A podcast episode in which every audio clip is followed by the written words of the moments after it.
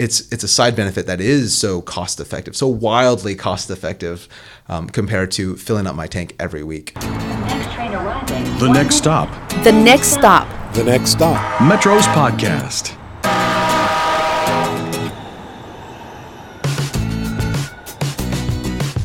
I'm Laura Whitley. In this episode of The Next Stop, the second part of our two-part series on STAR Vanpool. Today we get an insider's view to what life is really like to share your commute with a group. We're here now with John Dang, who is a Vanpool captain, and uh, we have come out to his workplace today to learn a little bit more about how Vanpool works uh, from the driver and rider's perspective. And John, Vanpool captain, does that come with a cape? Uh, no, but it does come with a captain's hat. So apparently when they signed us on, Metrostar was very excited about us because we are one of the youngest Vanpools. Uh, our company itself is very young.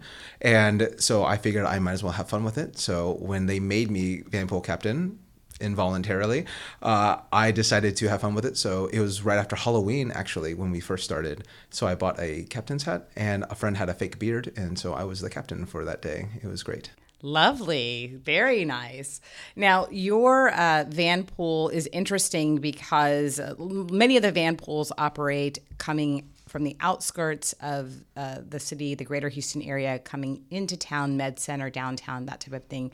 Your Vanpool is a little different. Can you talk, tell me about that? Yeah, no worries. When they first described their shock that we wanted to Vanpool, uh, it made a lot of sense. Most of the people I knew who Vanpooled came from Katy or Cyprus or some suburb of Houston coming in.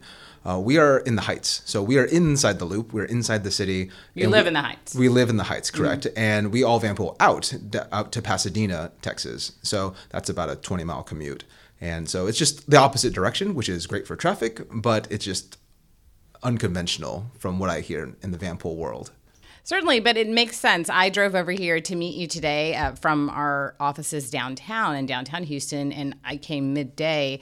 Uh, it still took a, a good twenty minutes, and it's a little bit of a circuit, uh, circuitous route uh, to get here. So, um, and you're, we're here at Pinnacle Art, and it's an uh, engineering consulting firm. That's correct. And so the drive in the mornings, I imagine, can be a little more tricky when you do add traffic on top of it. Yeah, the mornings... They they can get a little tricky, but it's it's the afternoons that get you. Because regardless, I think there's just traffic everywhere. And so in the morning, it's probably about thirty-five minutes to get into work. And um, the afternoons, it could be it could be bad. So it could be up to fifty minutes. So let's talk about this. So your Vanpool uh, here at Pinnacle Art has only been uh, in... Uh, I guess, in operation for about a little over six months. Um, and um, so tell me about your commute. What was it like before you started Vanpooling? Before Vanpooling, essentially kind of what most Americans do every morning, get ready, get in the car, start driving. Uh, my general notion was to get in as early as possible to avoid as much traffic as possible. So I would, it, it varied from time to time, but I I would get in any time between six and seven thirty. I try to avoid the, the peak hours as best I can. And that mean meant I could leave early as well. I would I would leave uh, between four and five.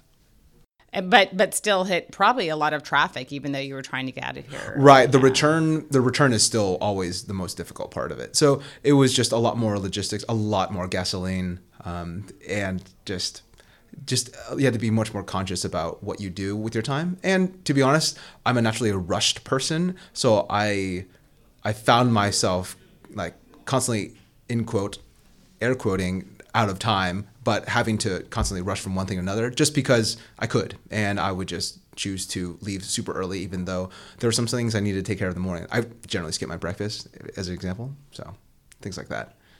You gotta eat your breakfast. That's what they say.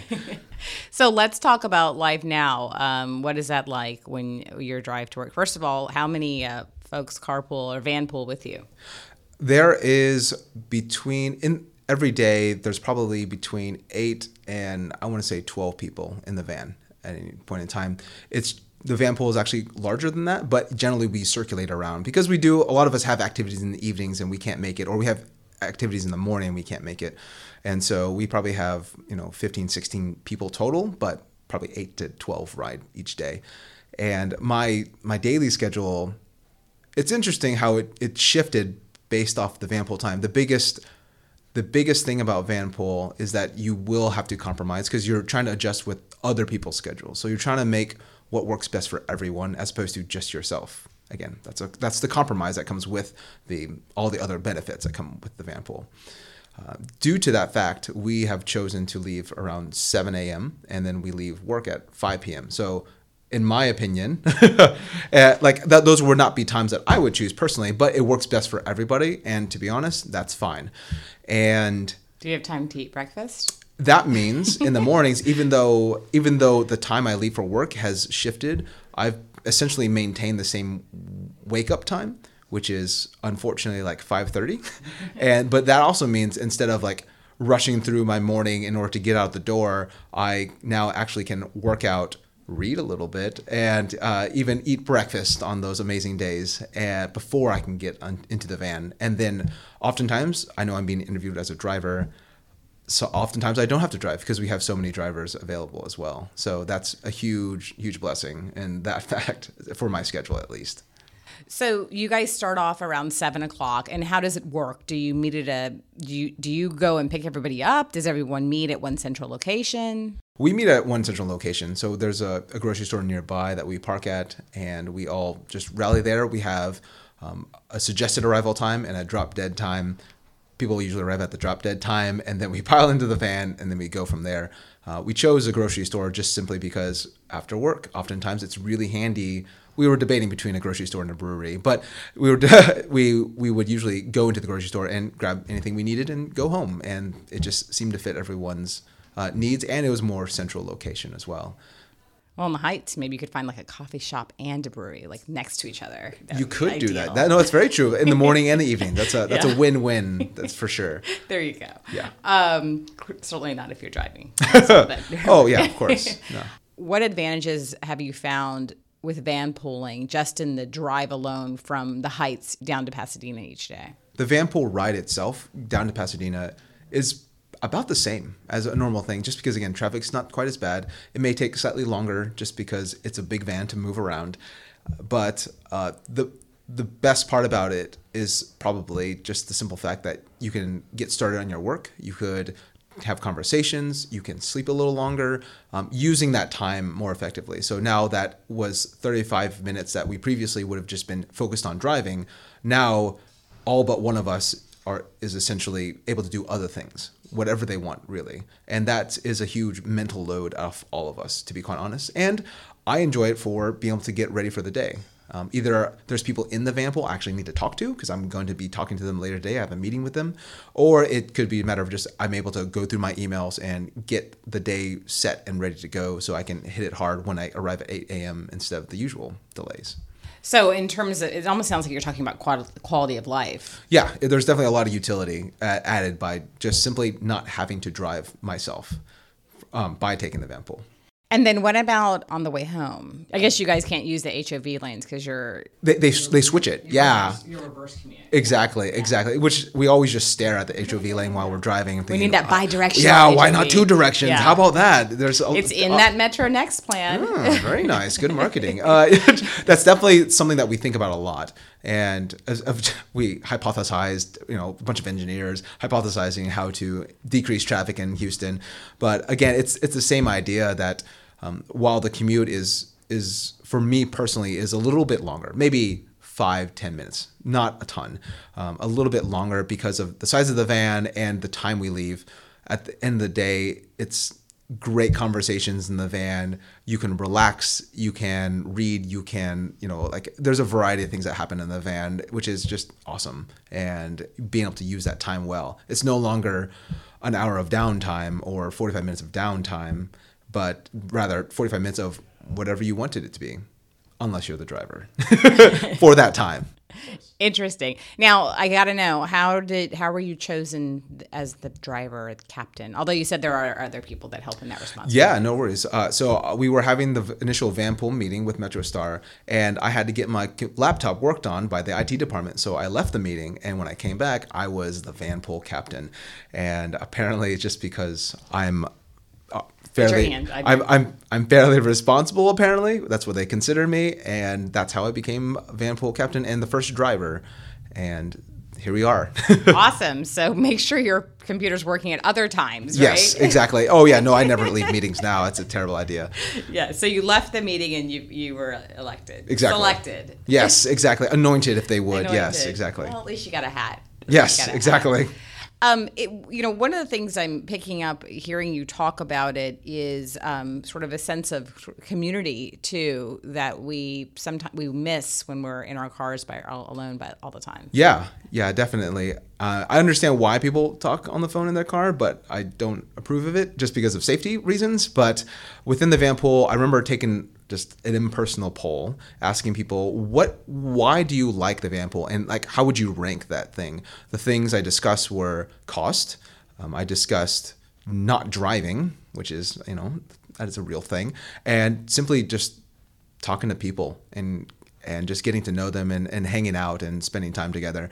And surprisingly, uh, that third item, the community aspect, was fairly high. It was either two, sometimes it was one. For me, I can afford to not do Vanpool, but it's it's a side benefit that is so cost effective, so wildly cost effective um, compared to filling up my tank every week.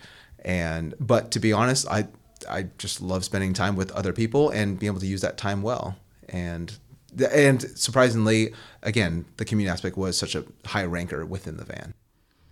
And let's talk about that. Co- you said wildly cost effective as yes. well. Uh, let's talk about the savings that yeah. you've encountered. Yeah. So if I am driving my small mid, uh, yeah, mid-size S U V, whatever it is, and I'm filling up for thirty to forty dollars a tank a week, um, assuming that gasoline prices stay low, and compare that to instead doing the Vanpool where we have, you know, fifteen, sixteen people signed up and we have divided our cost equally, regardless if you are part-time or full-time.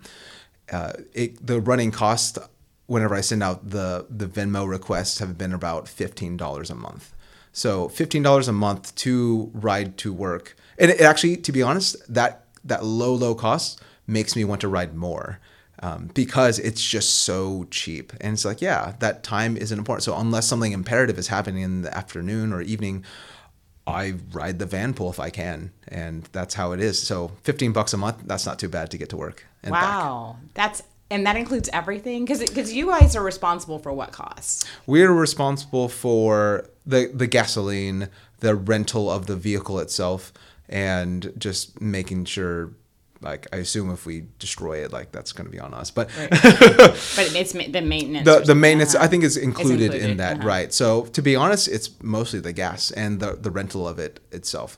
So, a lot, the low cost is also because Pinnacle actually cares about making sure people carpool as much as we can. And they have... Uh, they support us financially in helping stipend the, the total cost. So that's I was going to ask you that. Does your employer help uh, contribute to the cost of the van? Absolutely. Absolutely. It would be a totally different cost if if not for Pinnacle A R T's like dedication for this Vanpool effort. So it's fifteen dollars a month per person per month.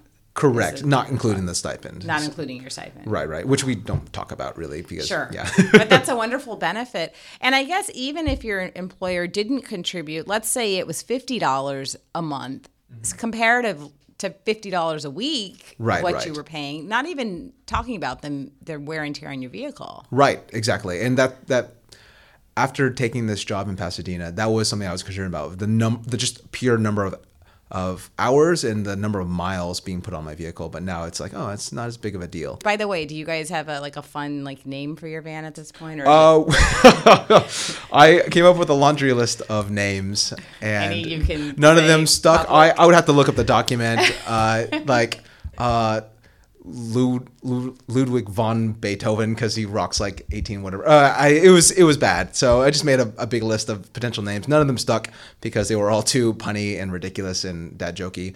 Uh, what has seemed to have stuck so far is Cappy. We call our van Cappy because it's missing a hubcap. For some reason, someone walked into a grocery store parking lot and said, "Man, this van, this one van hubcap. I could really use, and so they, they took it. But uh, that like should it. be replaced soon, but we'll hopefully keep the name Cappy. Yeah, no, that's a good one. That's a good one. Uh, is this the first van uh, here at your workplace? Yes, correct. So there was efforts to try to bring in other people uh, across the city, but to, strangely enough, the Heights was the highest density of people available for um, to do a van pool. Everyone else was scattered too too far apart. Got so it. Even even Pearland, which is just next door, mm-hmm. just they were too scattered and it wouldn't have worked, as opposed to Heights, which is a higher density, I think, of population. Well, it sounds like you guys may be some trendsetters over here. Yeah, we're trying. We're we're growing uh, uh, each month. It seems like uh, more people want to want to join in because either they moved to the Heights or whatever it may be, or they heard about it. Uh, but also some people leave too because they they can't accommodate the schedule, and that's totally understandable. It's just whatever works best. So, well, John Dang, van pool captain, thank you so much for being with us today and telling us about your experience. Yeah, thank you. Appreciate it.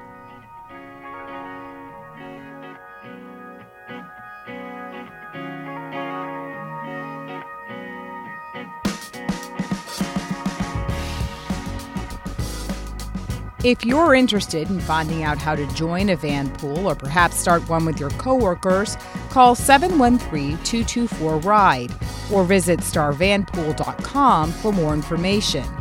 If you missed the first part of our series about Metrostar Vanpool, you'll want to check out episode twelve. Of course, you can find all of our episodes at ride metro dot org or subscribe to Apple Podcasts, Google Play, or SoundCloud and never miss one. And if you could please do me a favor and leave a review on Apple Podcasts, it'll help us out a lot. I'm Laura Whitley. Thanks for listening. Until next time, drive less, do more with Metro.